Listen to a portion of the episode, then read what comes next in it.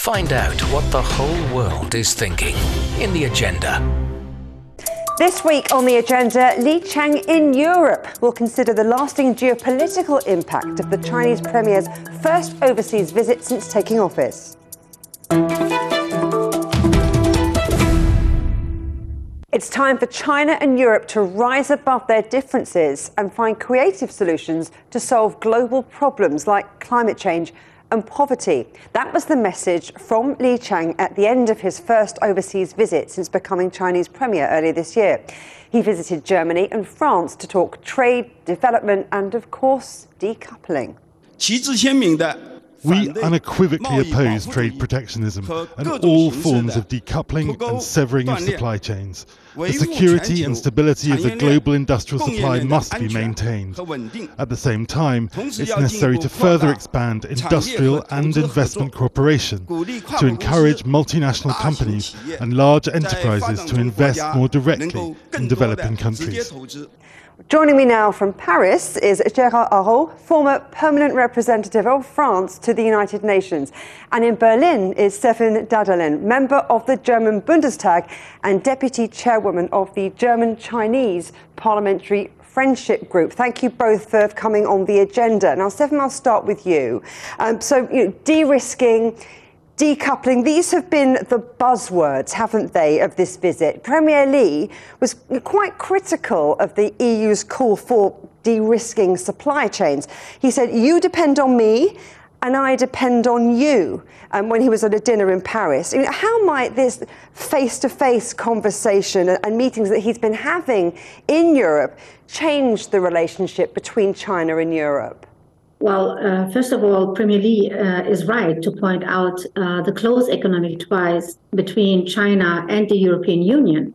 So the volume of trade between European Union and China is around 700 billion euros, and China is the European Union's most important trading partner. The European Union and China therefore have a common interest in good economic relations and Premier Li's uh, stage, uh, statement uh, is, of course, flattering towards the European Union.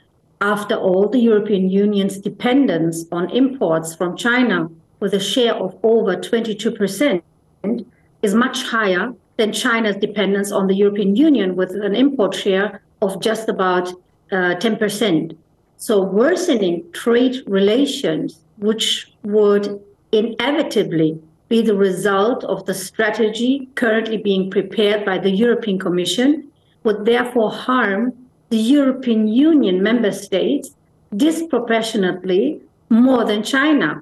And China has risen in a very short time to become the world's second largest economy and one of the most important diverse uh, drivers of uh, technology and innovation. So I find it extremely worrying yeah. that currently in Europe, under the cover of so called de risking, there is an increasing focus on a controlled decoupling, actually. Gerard, is that how you see things from the French perspective?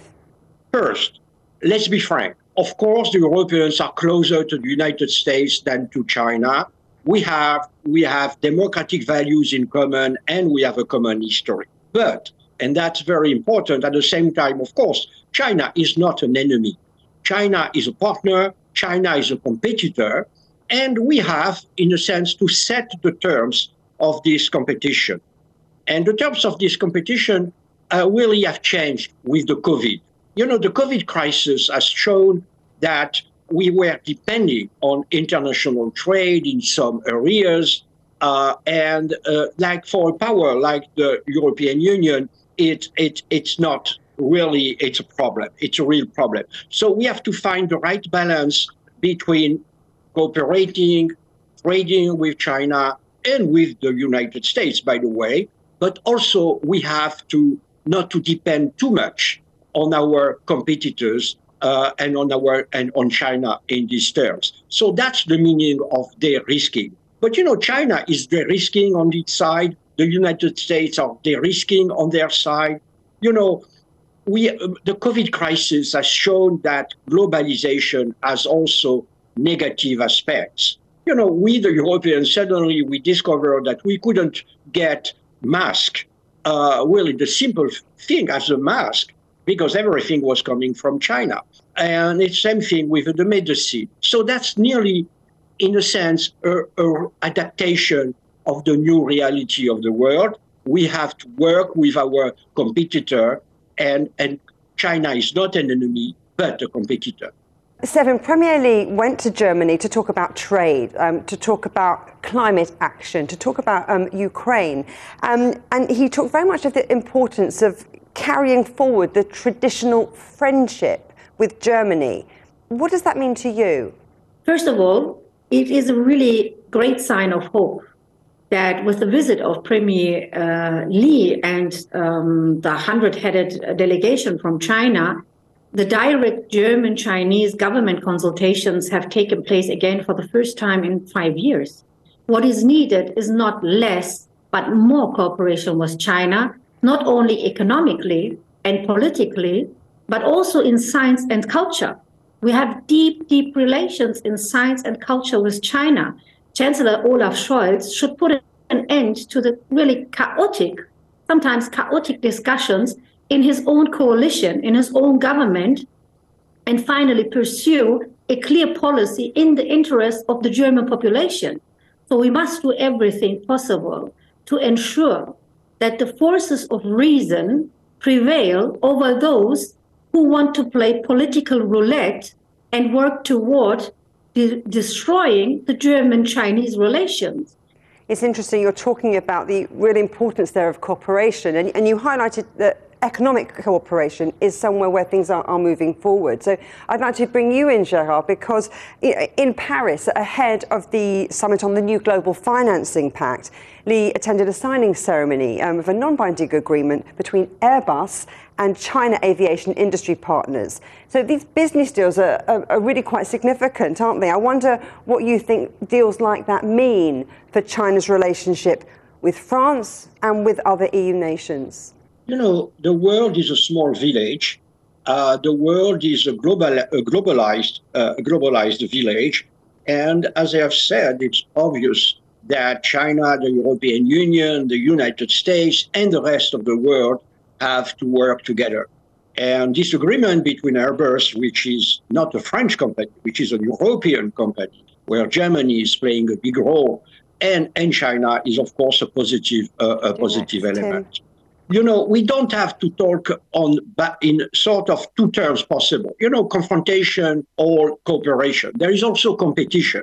We are competitors. We have to accept it, and and we have to manage it together. So that's the reason why the visit, and I do agree with uh, with, with uh, uh, Madame Dagdelen, is what is very important is to have a dialogue, a political dialogue. So the visit of Prime Minister Li is critical and and we should have a lot of these types of, of visits somewhere where there, there might be um, some positive cooperation as a direct result of this visit um, might be action on climate change, because that was very much a key focus of the, the discussion. The slogan, after all, was acting sustainably together. So, Sevim, where do you see China and Germany working more closely um, together in this area? I mean, Germany used, of course, to be the global leader in solar power equipment, a mantle which has now been passed to China. Well, first of all, I just want to um, say something uh, about um, Mr. Araud's uh, statement.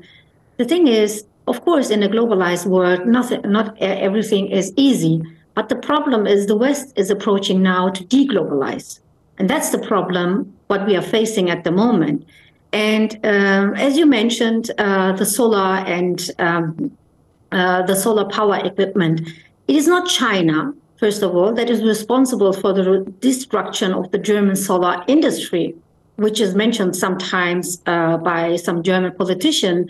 But it is uh, the German government of Angela Merkel, the former chancellor of Germany, with uh, its cutbacks in subsidies, which in- incidentally have also cost around 100,000 jobs in the solar uh, industry in Germany. So in 2010, the German solar industry was still a global leader.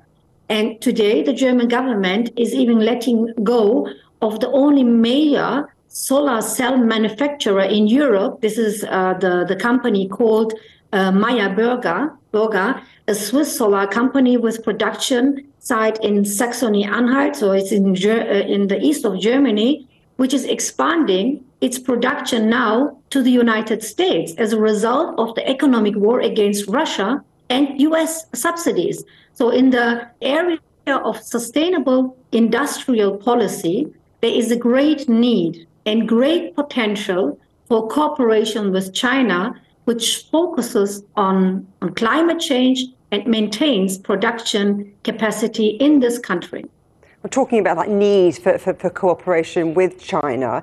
Um, Premier Li told business leaders that, that that was the biggest risk um, to the future, um, a lack of cooperation. So, how much of a concern and how likely is that, Gerard? You know, it's what is the difference that we we, we, we have between the with the Cold War between USSR and the US is and and you're right to refer to climate change.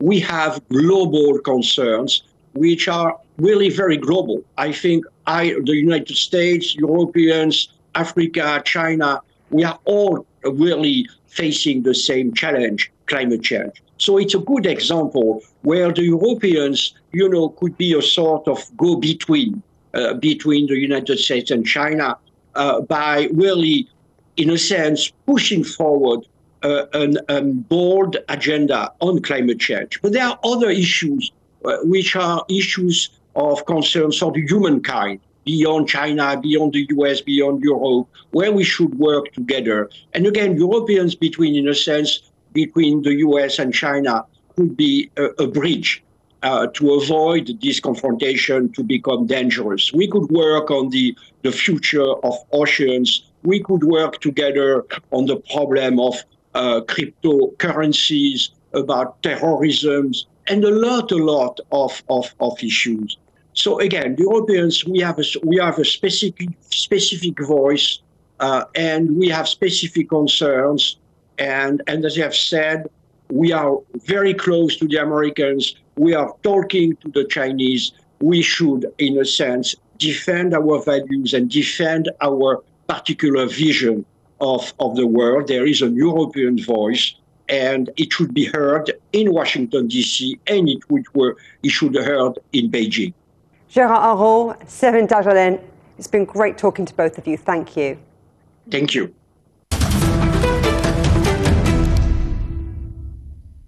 Still to come here on the agenda, a new global financial pact will have more reaction to Li Qiang's visit to Europe.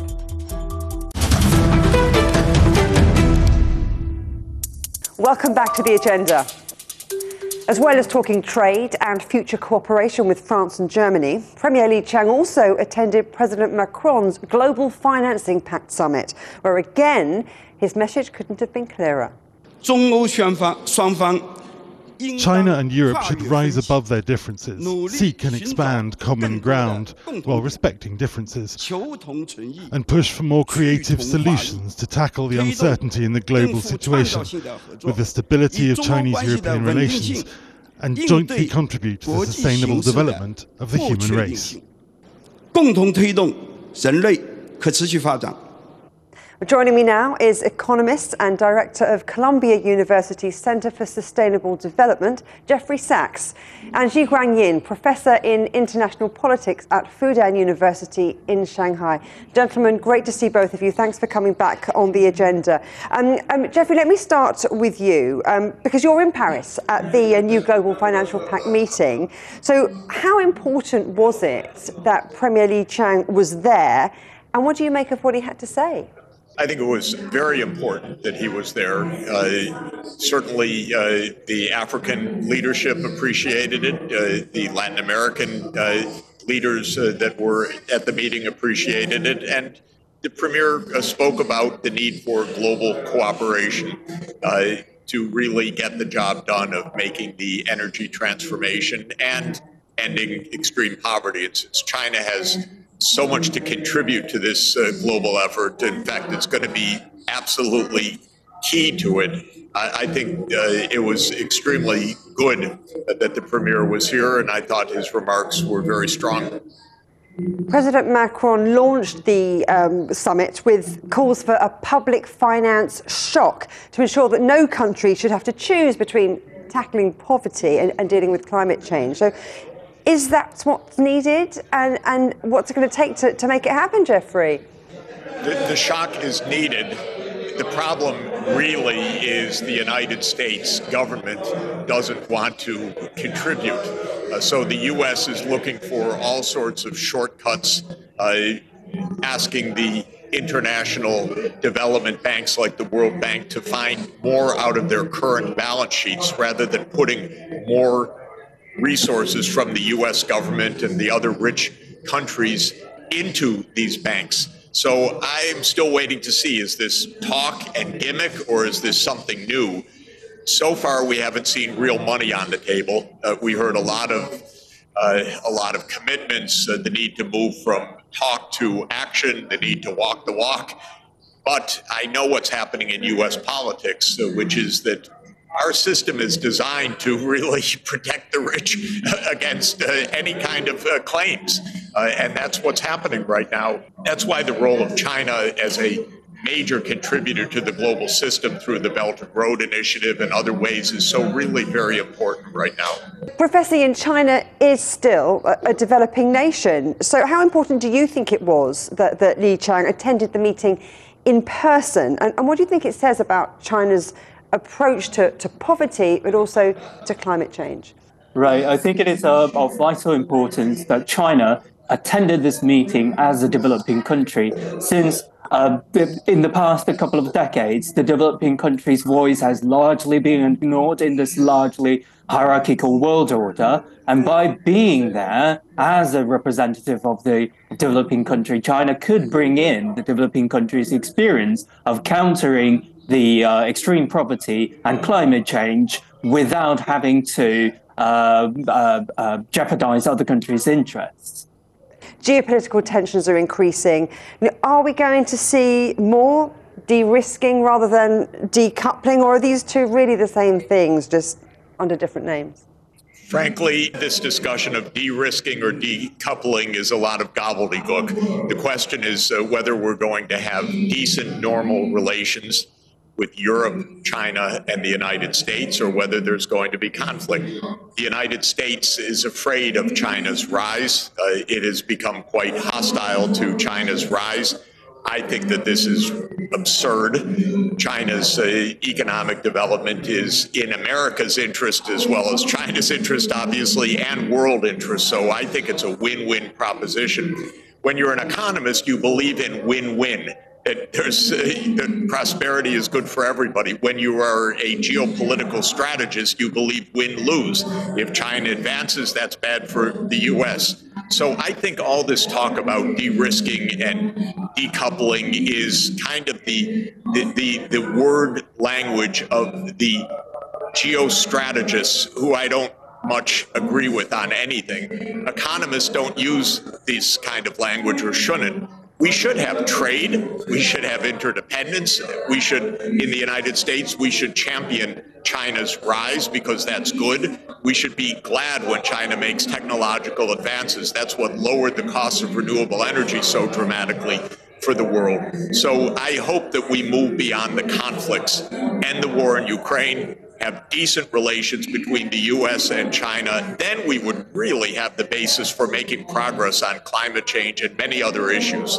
Professor Yin, I can see you nodding away there. So, do you agree with that assessment? Um, yeah, absolutely. Although I'm more on the geopolitical side, but I completely agree with the opinion that uh, geopolitics seems to look at the world as if this is an absolute win and an absolute lose perspective. But in, uh, but in reality, uh, especially through the Chinese recent years' development, we could see that the win-win situation is possible. And also, I want to emphasize that uh, the Chinese experience by um, sort of wing uh, by developing through cooperation, it really provides a new perspective in understanding how development should work. Especially, development should be with the better, uh, the greater, uh, the greater majority of the people. What I want to ask you, um, Professor Yin, is about this creative solution notion, the creative solutions to global problems. That's something that Premier Li spoke about. What, what, what do you think we're talking about here?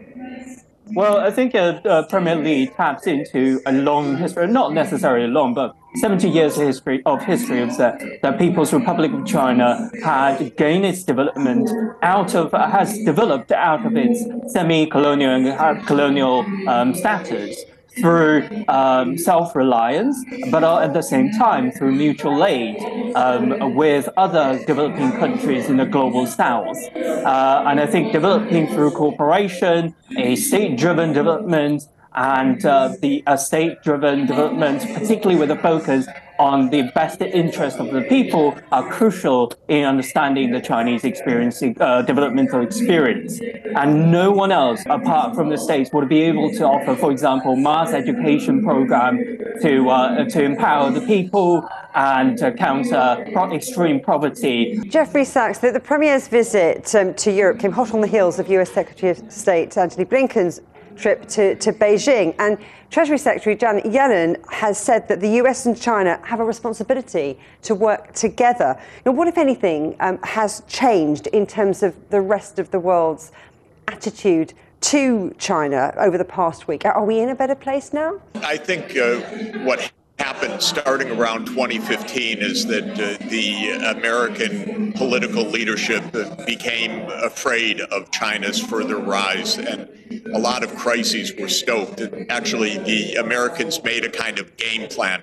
Let's make trade arrangements in Asia that don't include China, which is a little silly in my view because China is the major trading country of Asia.